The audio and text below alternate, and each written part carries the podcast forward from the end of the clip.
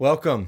So good to be with you on this Wednesday as we get together for a little midweek Bible study and devotional time. And I'm so glad that you've chosen uh, to join us today to do just that. And uh, hope you're having a great week so far. And it's always good to get together during the middle of the week to hopefully refresh us for the rest of the week. And again, so glad that you've taken the time out to join us today, whether that's Wednesday or whenever it is that you're, maybe it's the end of the week and you're listening to it. I hope you had a full week uh, by that time. But wherever you are and and uh, whenever you are, you're, you, that whenever it is that you're watching this, I hope that you are uh, doing well. And uh, again, so glad that you've chosen to join us you can probably remember being in school and realizing that there are certain people next to whom no one really wanted to sit during lunch or play with during recess all the way back in um, you know elementary school it starts young that uh, just seemed like some people maybe were were left out and even today there may be certain people that many folks just don't really want to be seen with or, or spend time with and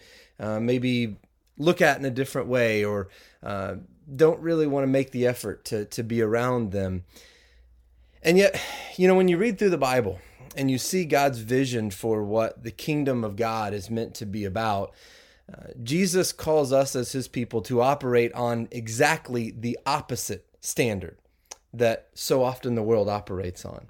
You know, in 1 Corinthians chapter 12, and, in talking about the body of Christ, specifically the church, uh, here's what the Apostle Paul writes. He says, There are many parts, but only one body. The eye can never say to the hand, I, I, don't need you. The head can't say to the feet, I don't need you. In fact, some of the parts, Paul says, that the body of the body that seem weakest and least important are actually the most necessary.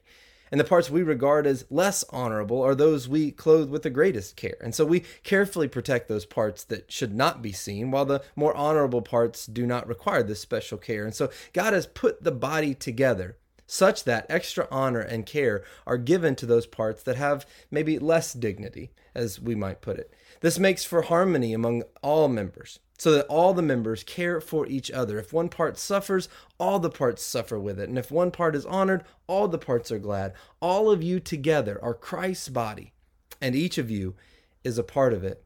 In essence, Paul is saying that not only should we be willing to associate with and, and welcome anyone, but we actually should be willing to give extra attention to those who need it the most. And certainly that takes place within the church. It ought to, but it also ought to take place for those inside the church dealing with those who are not believers and those that we see and come in contact with on a regular basis. And really, isn't that a beautiful picture of God's love and grace? In fact, isn't that what God did with us?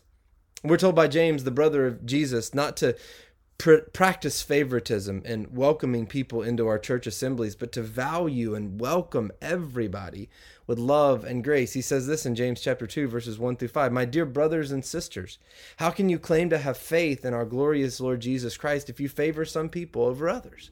For example, suppose someone comes into your meeting dressed in fancy clothes and expensive jewelry, and another comes in who is poor and, and dressed in dirty clothes.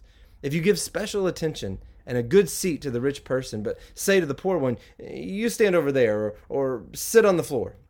Well, doesn't this discrimination show that your judgments are guided by evil motives? That's what James says. And he goes on to say, Listen to me, dear brothers and sisters. Hasn't God chosen the poor in this world to be rich in faith?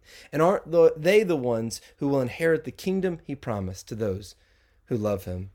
And the Apostle Paul writes this in Romans chapter 3, verses 22 through 23. There is no difference between Jew and Gentile, for all have sinned and fall short of the glory of God. I, I love this verse.